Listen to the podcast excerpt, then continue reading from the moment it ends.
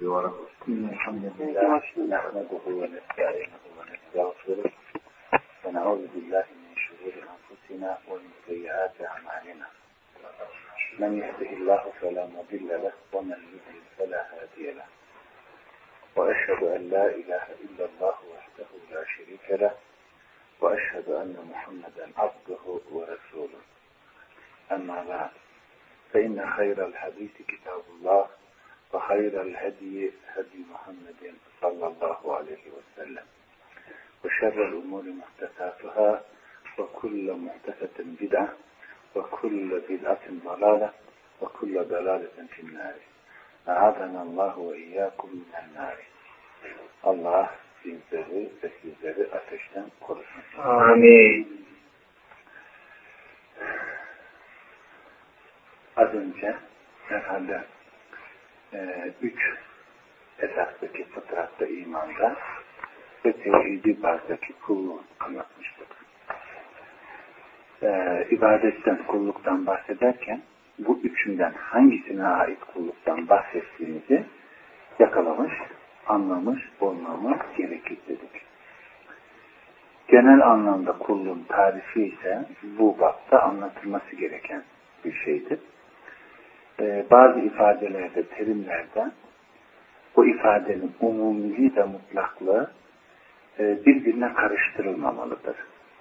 Umumiliği ve mutlaklığı yani umumi genel her işi içine alan bir ifade. Ve o cinsten olan diyelim ki ey insanlar e, insan olan herkesi içine alan bir ifade genelliğindedir. Ama bunun yanında insanların hürriyeti, yani herkes hak ve hürriyet sahibidir dediğinde bu ifade am ama mutlak değildir. İnsanlığı alakadar eden bir meseleyi konuşurken de insanlar genel bir ifade ama herkesin hürriyet sahibi olduğunu söylemek bu da genel bir ifade ama mutlak değildir. Yani mukayyettir. Benim hürriyetim senin hürriyetinin başladığı yerde biter ha, katiyetle mutlak bir hürriyet değildir. Mutlaklık nedir? Sınırsız. Onu düşünme. Hürriyet sınırsız değildir. Hiçbir kimsenin hakkı sınırsız değildir. Başkasının hakkının başladığı yerde onun hakkına tecavüz edilen yerde iş bitmiştir. Çünkü bu sefer başkasının hürriyetine te tecavüz, başkasının hakkına, hukukuna tecavüz gündeme gelir. Binaenaleyh kulluk kendi ifadesi içerisinde genelliliğiyle anlatılmak istenildiğinde bu tarif hepsini içine alır. Yani fıtrattaki, imandaki ve tevhiddeki kulluğun hepsini tarifi içine alır. Aynen devamlı tariflerde de dediğimiz gibi insandan düşünce, söz, kasıt ve fiil olarak sudur eden her şey bir kulluk eylemidir. Ama cüz cüz ele aldığında bunun hangisine ait ve hangi merhalede ona ait olduğunu ayırt edebilmemiz gerekir. Ha, fıtri bazdaki kulluk eylemlerini ele aldığında belki bu bir asıl eylem olarak vardır ama bu eylem kayda alınmamıştır. E, fıtri bazdaki sevgi sınırsızdır. Bu sınırı sen çiziyorsun. Ha, doğru olur olmaz, isabetli olur olmaz bu başkadır.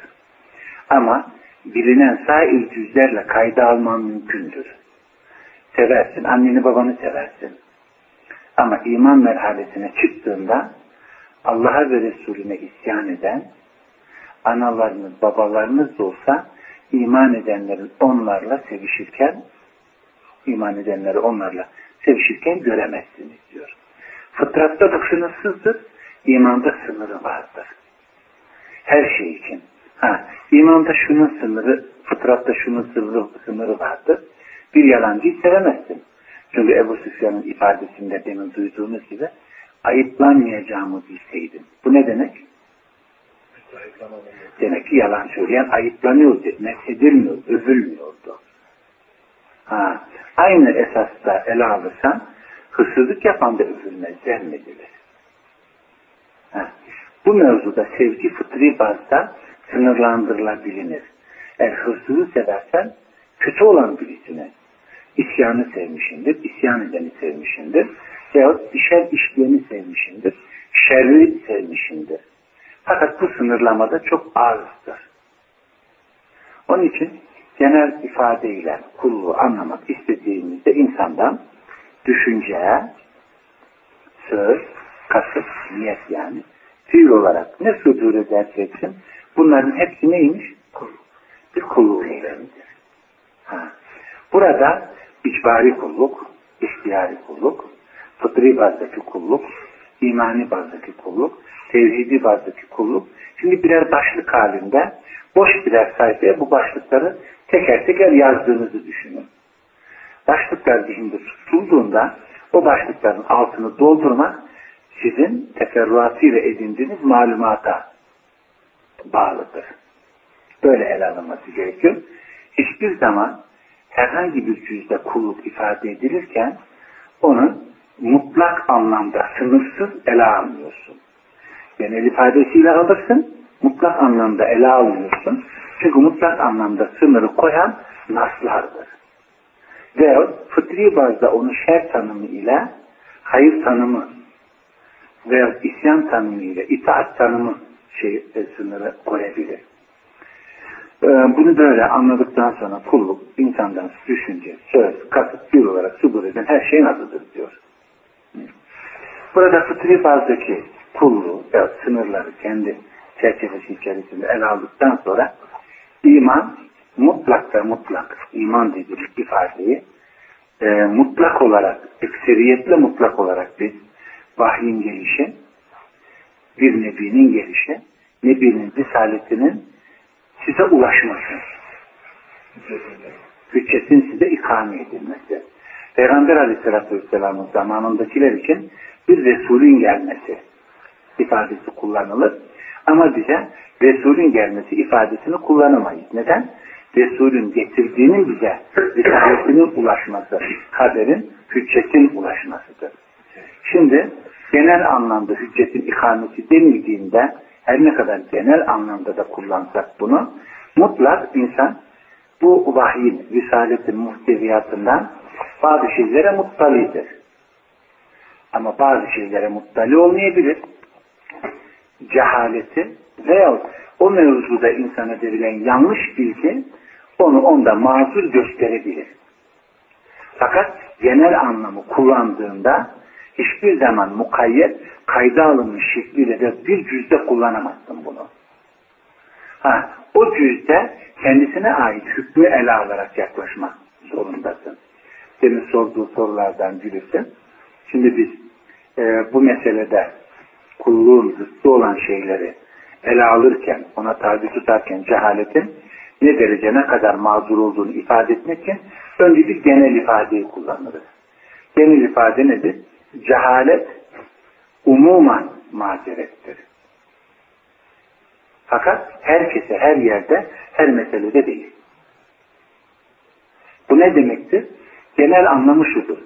Neyin cahili olursan ol, bu bir şeyde cahildir, o başka bir şeyde, o da başka bir şeyde, o da başka bir şeyde cahildir. Onun için cehalet umuman mazerettir ama herkese, her yerde, her meselede her zaman değildir. Ha, bunun cahil olduğu şeyde mazur görülme imkanı olabilir. Diyelim ki bir zaman bu zinanın suç olup olmama meselesi gündeme geldiğinde bize iyi bir örneklik doğmuştu. Mesela Türk toplumu namazı terk etmenin hükmünün küfür olduğunu bilmiyor. Çünkü namazın ancak vücudiyetini inkar ile küfre düşüreceği öğretilmiş bunlara. Bu bir bilgi noksanlığıdır ve yanlış bilgi vermedir. Birisi bu nasları kabul etmese bunu yani namazı terk ettiği halde terk etmenin küfür olduğunu söylersin umumi anlamda ama e, muayyen bir tipte onun kafir olduğunu söyleyemezsin. Fakat zinanın suç olmadığını söyleyen birisi için bu Türk toplumunda zinanın günah olmadığını bir suç olduğunu bilmeyen yoktur.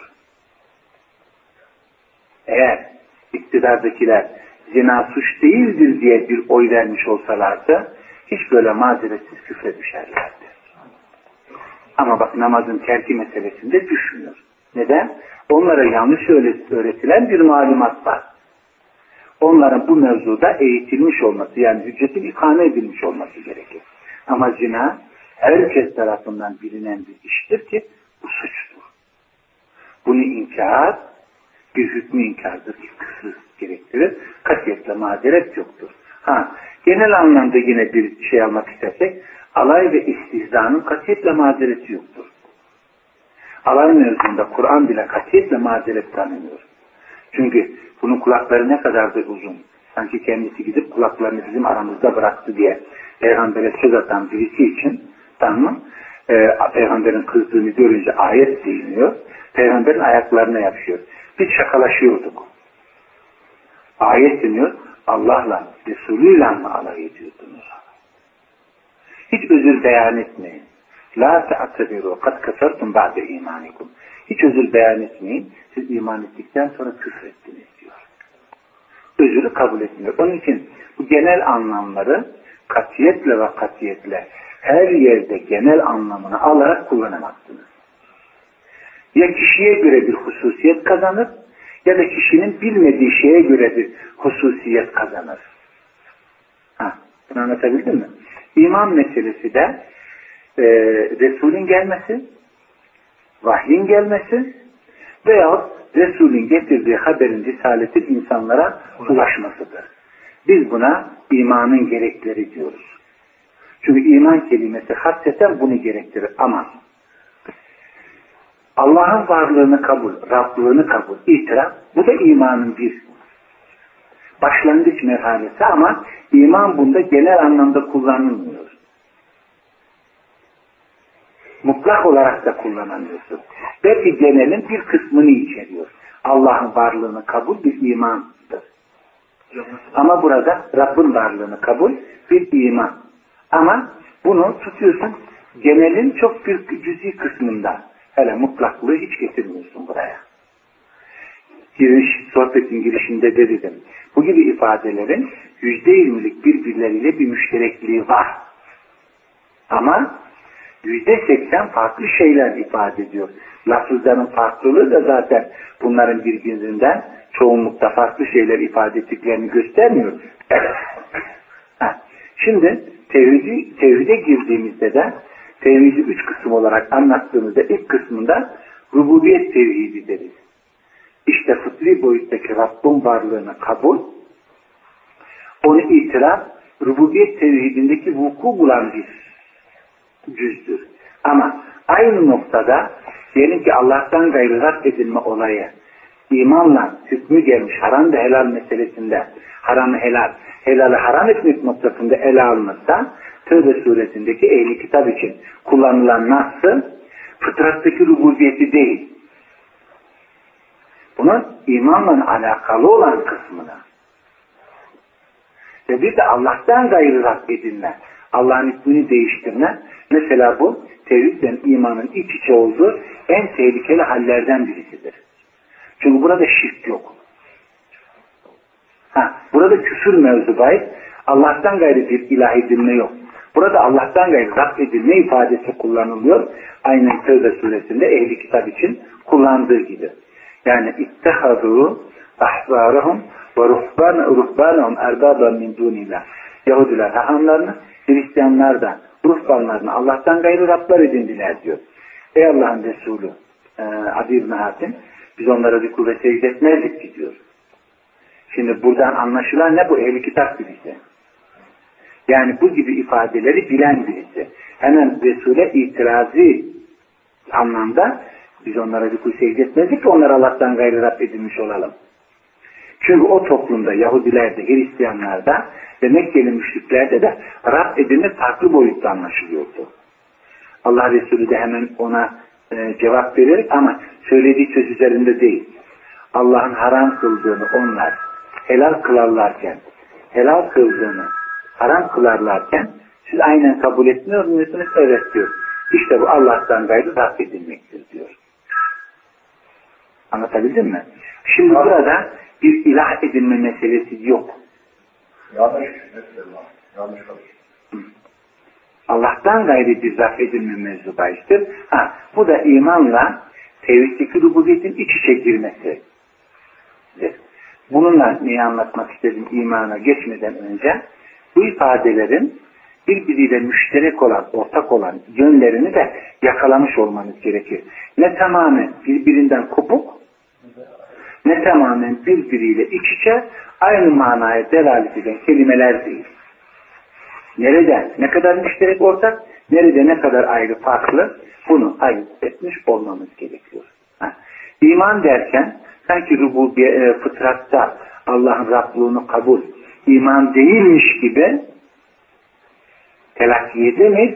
Ama bu iman öyle bir kabul ki icbari bir kabul. Bütün insanlığın müşterek olduğu. Ha, bir yere kadar yeterliliği mevzu bahistir. Yani vahiy ile muhatap olacağın noktaya kadar bu yeterlidir. Ha, vahiy ile muhatap olduğun andan itibaren bunlar yeterli değil, yetmez. Mekkelileri düşün, e, düşünün az önce de dediğim gibi imani boyutta birçok şeyi ya, bilmiş, yapar oldukları halde Allah Azze ve Celle'yi bilmelerine rağmen birleyememeleri onların bu bilmelerini geçersiz kılmıştır. İmanla muhatap olma önce vahyin gelişi, imanda bir kere aklın görevinin teslimiyet olduğunu bir ilk sayfanın başına yani sayfanın başına yazmış olmanız gerekir. Nedir? Vahide nasıl ve ne şekilde gelmişse Resul'e bile yine sabahki derste de tekrar ettiğim gibi vahiy gelmeden ederken iman nedir? Kitap nedir bilmiyorsun diyor.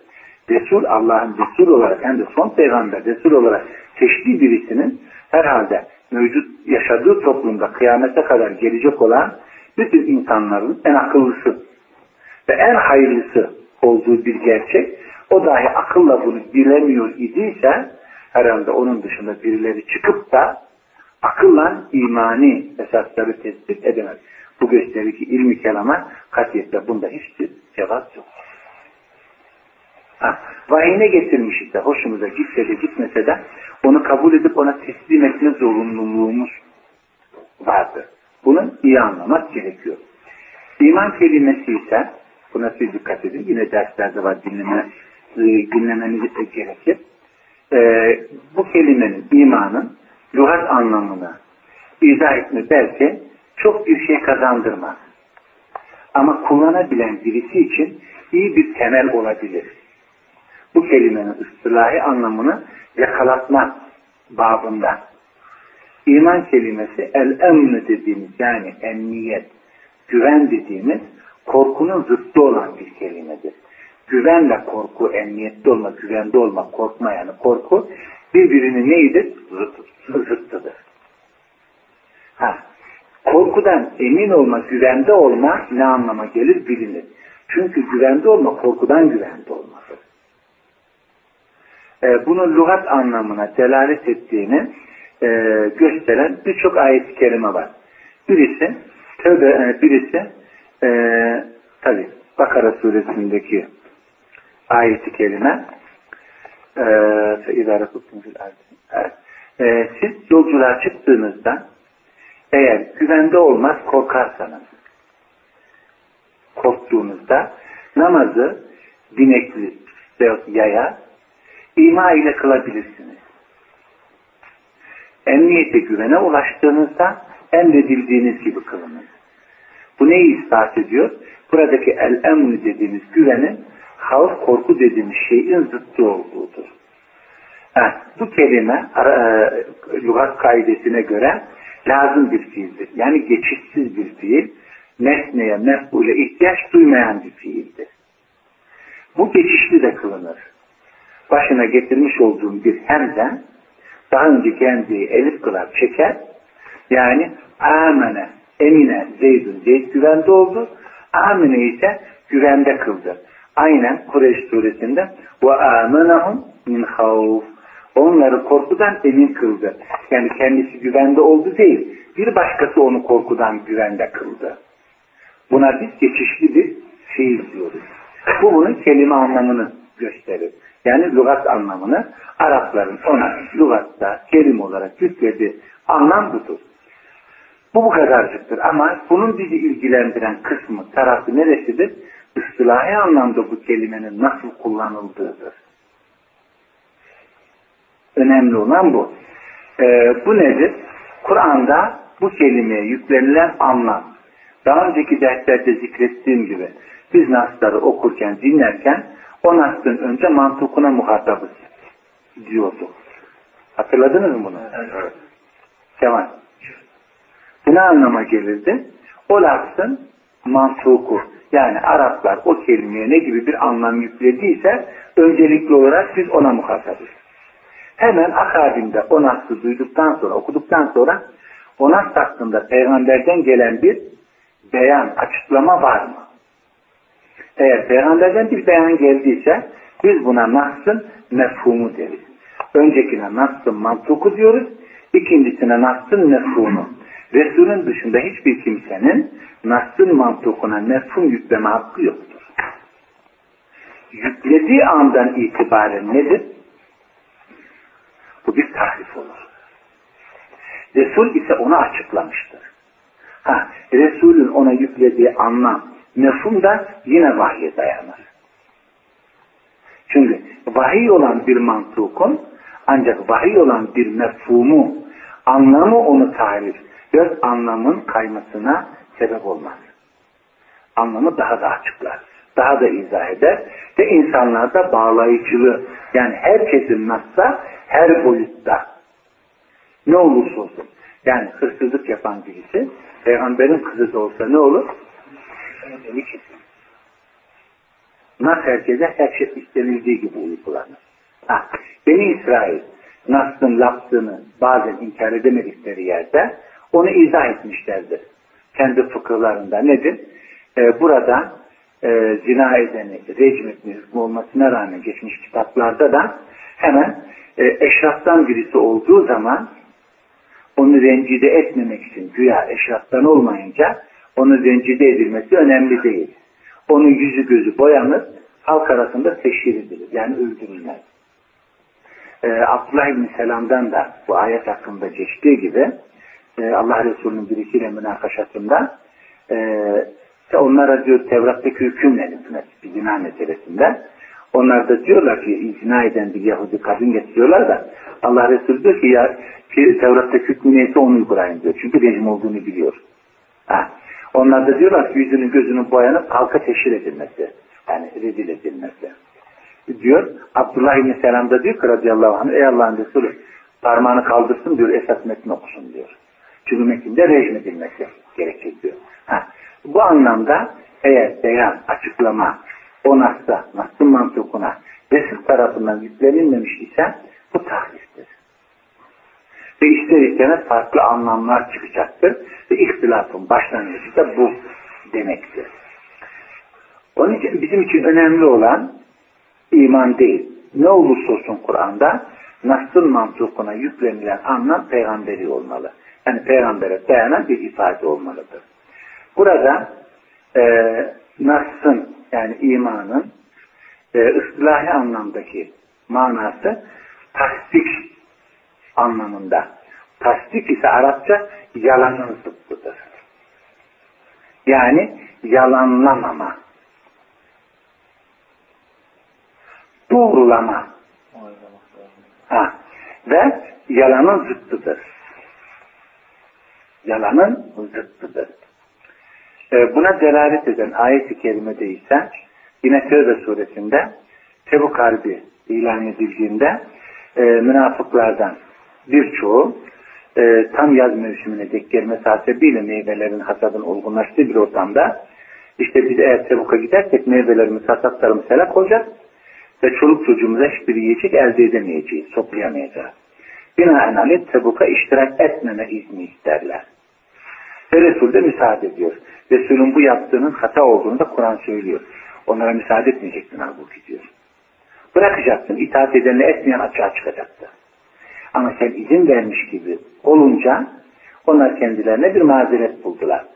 Resulün Tebuk'tan dönmesini bekliyorlardı Tebuk Harbi'nden. Eğer harbi kaybetmiş bir şekilde gelseydi zaten biz kaybedeceğini bildiğimiz için gitmedik onunla. Diyeceklerdi. Ama Allah Resulüne zafer ihsan edince bu sefer biraz apalaş, apalamaya başladılar. Hemen bir özür beyan ederek aslında bizi, biz gelemedik ama mazeretimize binaen bizim gönlümüz sizinleydi. Biz de gelmek istiyorduk. Resulü yolda karşıladıklarında hemen böyle derler. Resul diyor ki La ta'tabiru. Kad nebbe'ana Allah min ahbarikum. Evet, hayır, la ta'tabiru. Len nu'mine lekum. Kad nebbe'ana Allah min ahbarikum. Hiç özür beyan etmeyin. Sizin çevirdiğiniz oyunları Allah size haber verdi. Yani ne yapacağınız belliydi. Len nu'mine lekum. Biz size asla ne anlama geliyor? Yani biz sizi yalanlıyoruz demektir. İman tasdik anlamındadır. Biz sizi tasdik etmiyoruz. Çünkü söyledikleriniz yalan. Kaybetmiş olsaydık böyle diyecektiniz. Kazanınca da bunu söylediniz diyor. İkinci ayet-i kerime Yusuf suresinde Yusuf Aleyhisselam'ın kardeşleriyle arasındaki geçen olayda. Bunlar Yusuf'u alıyorlar ısrarla. Babası bırakıyor. Ee, vardıkları yerde Yusuf'u öldürme kastıyla götürüyorlar. Ama bundan vazgeçip Yusuf'u kuyuya atıyorlar. Ondan sonra onun gömleğine bir kan bulaştırarak babasına götürüyorlar. Diyorlar ki işte böyle böyle oldu. Biz iş görürken Yusuf eşyalarının başında bırakmıştık. Geldik baktık bir de ne görelim Yusuf'u kurt yemiş. Diyorlar. Tabi Yakup Aleyhisselam çocuklarına garip bir havada bakıyor. Yani inanmıyor. Çocukları da diyor, diyor ki şimdi وَمَا أَنْتَ بِمُؤْمِنٍ لَنَا وَلَكُنَّا صَادِقِينَ Biz zaten doğru söyle, söylemiş olsak bile sen bize inanmayacaksın. Yani bizi tasdik etmiyorsun, bizi yalanlıyorsun. Bu iki ayet-i kerime gösteriyor ki burada tasdik, yani iman kelimesi burada tasdik anlamındadır. Karşıdakini yalanından emin kılma, onu yalanlamama. Onu yalanlamama. Tasdikin zıttı da devamlı kullanılır. Aslında onlar seni yalanlamıyorlar diyor. Peygamberi. Seni doğruluyorlar. Ebu Cehil'in yaptığı gibi. Ehli kitap içinde onlar seni oğullarını tanıdıkları gibi tanıyorlar Burada kabullenemiyorlar. Ha, burada gösteriyor ki iman tasdik anlamındadır. İlahi anlamda. Devamlı iman ettim dedi mi tasdik ettim, doğruladım. Yalanlamıyorum şeklinde kullanılması, anlaşılması gerekir. Ve burada tasdik ne anentü billahi dediğinde yani ben Allah'a inandım dediğinde gördüğünüz gibi burada bağ taaddi yani geçişlilik sağlıyor. Bu da ne anlama geliyor? Anentü billahi dediğinde demek ki tarifi de hatırlayın. Allah Azze ve Celle'nin zatının varlığı. Kur'an ve sünnette isim ve sıfatlar hakkındaki bildirdiklerin olduğu gibi kabul ve uluhiyeti hakkındaki korunması gereken hukukuna riayet etmektir. Yani edeceğim demektir. İman etmek bu anlamda kullanılır. Bu ise üç şekilde insanda tezahür ediyor. Bunu, bu, bu kısmı kulluğun altına da işaretleyebilirsiniz. Ya kalple tasdik, ya dillen tasdik veyahut da azalarla tasdiktir. Öncelikli olarak insandan hissedilen kalbi tasdik değil, dildeki tasdiktir. Ama başlangıç olarak kalptir. Çünkü kalple tasdik gerçekleşmemiş ise dillen tasdik hiçbir şey ifade etmediği için. Binaenaleyh kalple tasdik, dille tasdik, azalar ile tasdik. Bu her birinin müstakillen kendisine ait lazımı var. Lazımı nedir? Gerekleridir. Kalbi tasdik neyi gerektiriyor? Dille tasdik neyi gerektiriyor? Azalar ile tasdik neyi gerektiriyor? Bu gerekleri nedir? Bunun lazımı her birinin müstakillen lazımıdır. Ayrıca bunlar birbirinin de mütelazımıdır. Herhalde bu her cüzün kendisine ait lazımı anlaşılır. Ama birbirinin mütelazımı ne demektir? Bu üçten birinin yokluğu. var olan ikisini de geçersiz saydırır. Mütelazımlığı anladınız mı? Yani birisi olmazsa öbürkü nerede yok sayılır. İkisi yerine getirilmiş de olsa birini yerine getirmesen o yok hükmündedir. Bu şimdi genel anlamda kullanıyoruz. Dikkat edin. Geneli her zaman değil cüzlere indiremezsin. Anladın? Çünkü baştan onu harfeten zikrettim. Yani mevzuyu dinlerken de başıyla ortası sonunu birbirinden ayırmayın. Kopuk tutmayın. Ha. Burada e, her birinin müstakillen lazımı, gerekleri olduğu gibi bu üç esas ayrıca da birbirinin mütelazımıdır. Müteza, mütelazımlık ne demektir? Onu anladınız. İbn-i Kayyum Rahimullah buna örnek verirken şöyle diyor. Siz, siz bir mecliste otururken daha önceden tanıdığınız mesela peygamber gibi tanınan birisi. Yani nübüvvetten önce de doğruluğu, dürüstlüğü, adaleti, ahlakı ile tanınan birisi çıka geldi. Bir haberci geldi. Tamam dedi ki cemaat sizin şu içinde bulunduğunuz meclis yanmıyor. Siz diyorsunuz ki evet sen doğru sözlü birisisin. Binaenaleyh senin getirdiğin haber de doğru. Yani Resulü düşünün güvenirliğini bir de getirdiği kitabı düşünün o da doğru getirdiği de doğru ama haberin gereğini yapmıyorsunuz. Şimdi bak üçten ikisi oldu. Haberci sadık getirdiği haber doğru ama haberin gereği haberin gereği ne? Oradan çıkıp gitmek. Sen şimdi o habercinin sadık bir haberci haberinin doğru olduğunu kabul etsen bile o haberin gereğini yapmazsan yanmazsan kurtulamazsın. O haberin gereği hemen burayı terk edip gitmek diyor. İmanı bu üçlü mütelazım olarak anlatırken İbn-i Kayyum Rahimahullah bunu örnek gösteriyor. Haberi kabul ettiğin gibi haberciyi, habercinin dürüstlüğünü kabul ettiğin gibi haberi de doğru kabul ediyorsun. Ama haberin gereği yapmazsan onu kabul, haberciyi dürüst kabul etmen, haberi doğru kabul etmen hiçbir şey ifade etmiyor. Şimdi bunu anlatırken anlatılmak istenilen şey nedir? Mesela ileriye doğru iman, e, mustakillen Allah'a iman, Allah'a imanın lazımları, mesela Resul'e iman Allah'ın lazımıdır. Allah'a imanın lazımıdır. Resul'e imanın da kendisine ait lazımları vardır. Çünkü biz Resul'e imanla, Resullere imanı ayırt ederiz. Ayırt etmemize rağmen lafzen sözde mesela Resullere iman, imanın şartındandır. Bunun içinde Adem'den tut, Peygamber aleyhissalatü vesselama kadar gelen bütün Resuller bu mevzun, bu sözün içinde midir? İçindedir. Ama Muhammed aleyhissalatü vesselama da bir iman var burada. Şimdi Musa'ya imanın lazımı yok. Musa'ya, Musa'nın Allah'ın en büyük urul azm dediğimiz Resullerden birisi oldu ve Tevrat'ın ona vahyedildiğini bizim kabul etmemiz yeterli. Ama Muhammed Aleyhisselatü Vesselam'a imanın lazımı var.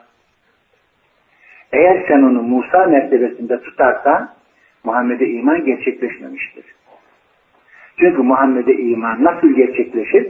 Onun Resul olduğunu, sadık olduğunu kabul etmek değil. Getirdiğini de kabul etmek, getirdiğinin muhteviyatını da, yani o haberin gereklerini de yapmak ona imanın lazımı.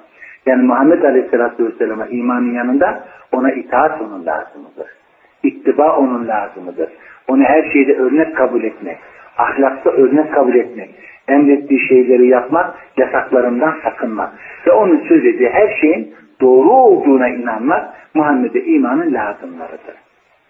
O zaman herhalde imanın e, tasdik anlamında üç esasta gerçekleştiğini, her esasın kendisine ait lazımları oldu ve sonra da bunlar birbirinin mütelazımları olduğunu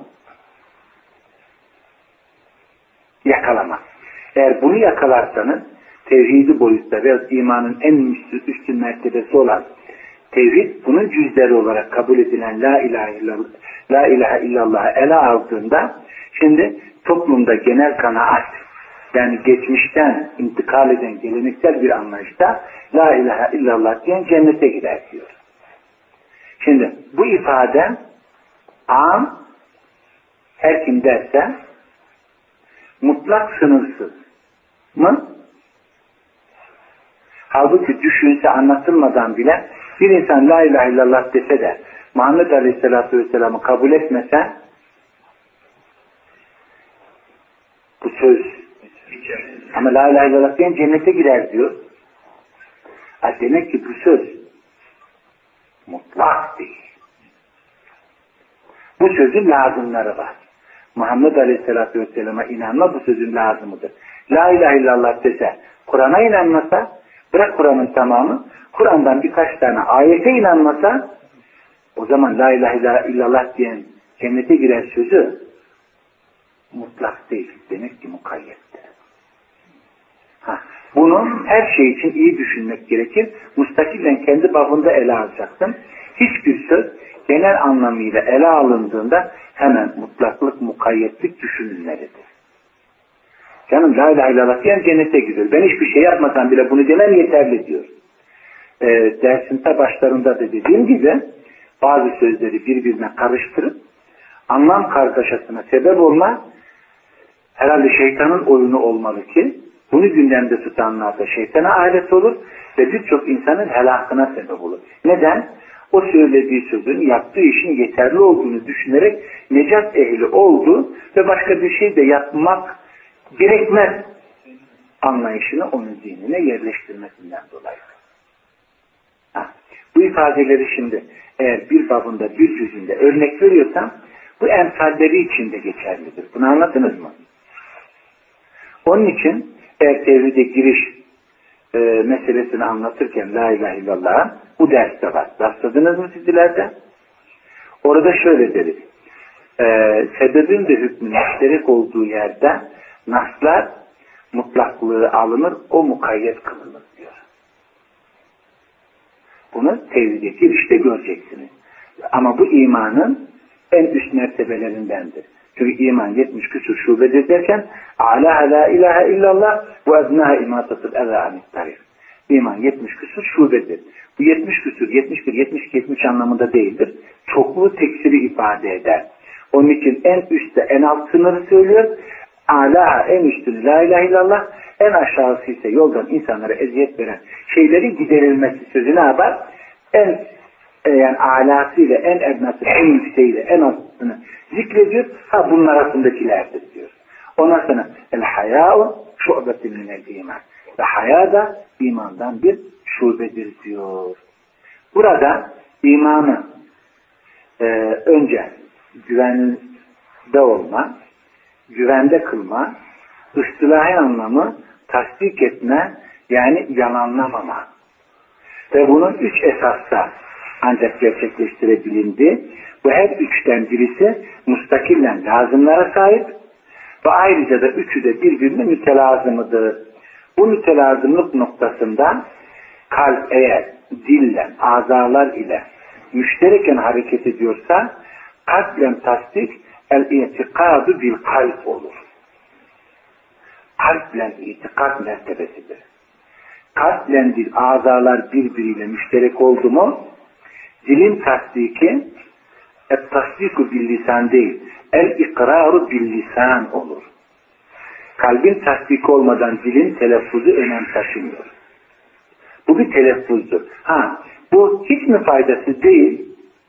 Usame'nin naklettiği hadiste de hani la ilahe illallah diyen birisini öldürdüğünü haber veriyor ya. Sen la ilahe illallah diyen birisini öldürdüğünde Allah Resulü onu ayıplıyor. Ama ey Allah'ın Resulü korkudan söyledi diyor. Bari kalbini yazsaydın diyor. Ha, bu sözün faydası var ama iyi bilmelisin ki bunu sadece Allah bilir çünkü biz hiçbir, hiçbir kimsenin kalbindeki kastına muttali değil. Ha, demek ki o la ilahe illallah'ta dilin telaffuzu olduğu gibi kalbinden tasdik olmalı. Bu ne olur? Kalbin itikat boyutuna yükselmesi, ondan sonra telaffuzun da nutkun ikrar boyutuna. Eğer amel yine bu üçüyle de müşterekse o zaman et tasdiku bil cevarih değil. El amelü bil cevarih olur. Yani burada tasdikler isim değiştiriyor. Kalpte itikad oluyor, dilde ikrar oluyor, cevarihte de amel mertebesine yükseliyor. Ha, bunun yine iman dersinde de gösterdiğim gibi, belki orada sadece sözlü duyuyorsunuz, şöyle de bir çizgi çizin. Boydan boya, el itikadu bil kalp yazın üstüne, en üst çizgiye şöyle bir çizgi çizin. La ilahe illallah en aşağısına yoldan insanlara eziyet veren şeyleri giderme deyin. İkinci bir çizgi çizin yanına. Ona, ona onu biraz kısa tutun. El ikraru bil lisan. Yani dillen tasdiki koyun. Onun yanına bir çizgi daha çizin aşağıya doğru. O da ondan kısa olsun. El ameli bil cevari. Ha, bu sefer genellilikten çıkarıp her meseleyi mustakillen ele almak istediğinde o meselenin kendi başına hükmünü araştıracaksın.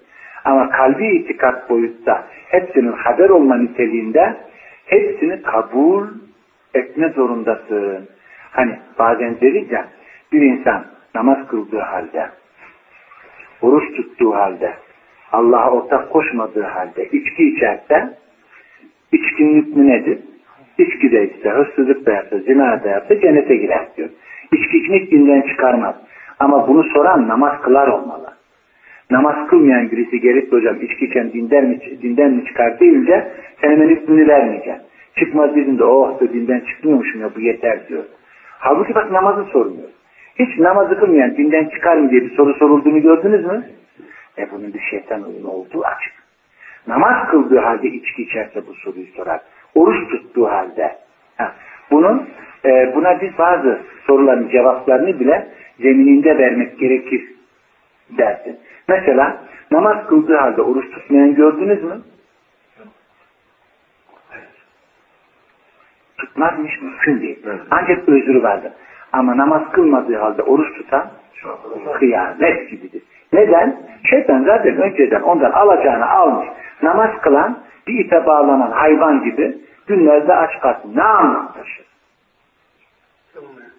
Eğer sıkılmayan, eğer e, bu bir şey ifade ediyorsa namaz bundan daha önemlidir. Bu da bir yerde yanlış bilgilendirmeye dayanıyor. İnsanlar çok önemli şeylerin önemini şeytanın tevkini ona yardım eden, edenlerle küçümsemiş. Bunu devamlı örneklerde dediğim gibi yani Allah göstermesin. Adam kerhaneye gidiyor. Kerhaneden çıkıyor hamam arıyor. Neden diyor? Çünkü günlük kendine çok günahmış diyor. Bak hiç zinayı yani kerhaneye gitmenin üzerinde durmuyor. Yıkan, yani günlükten temizlenme önemsenmiş. Bu topluma bir bakın inan çok basit meseleler o kadar önemsenmiş ki önemli şeylerin ihmalini gündeme getirmiş. Evet. Bu da bu kadar. Allah razı olsun. Sen. 44 yaşında. Şahsız çok mübarek yani.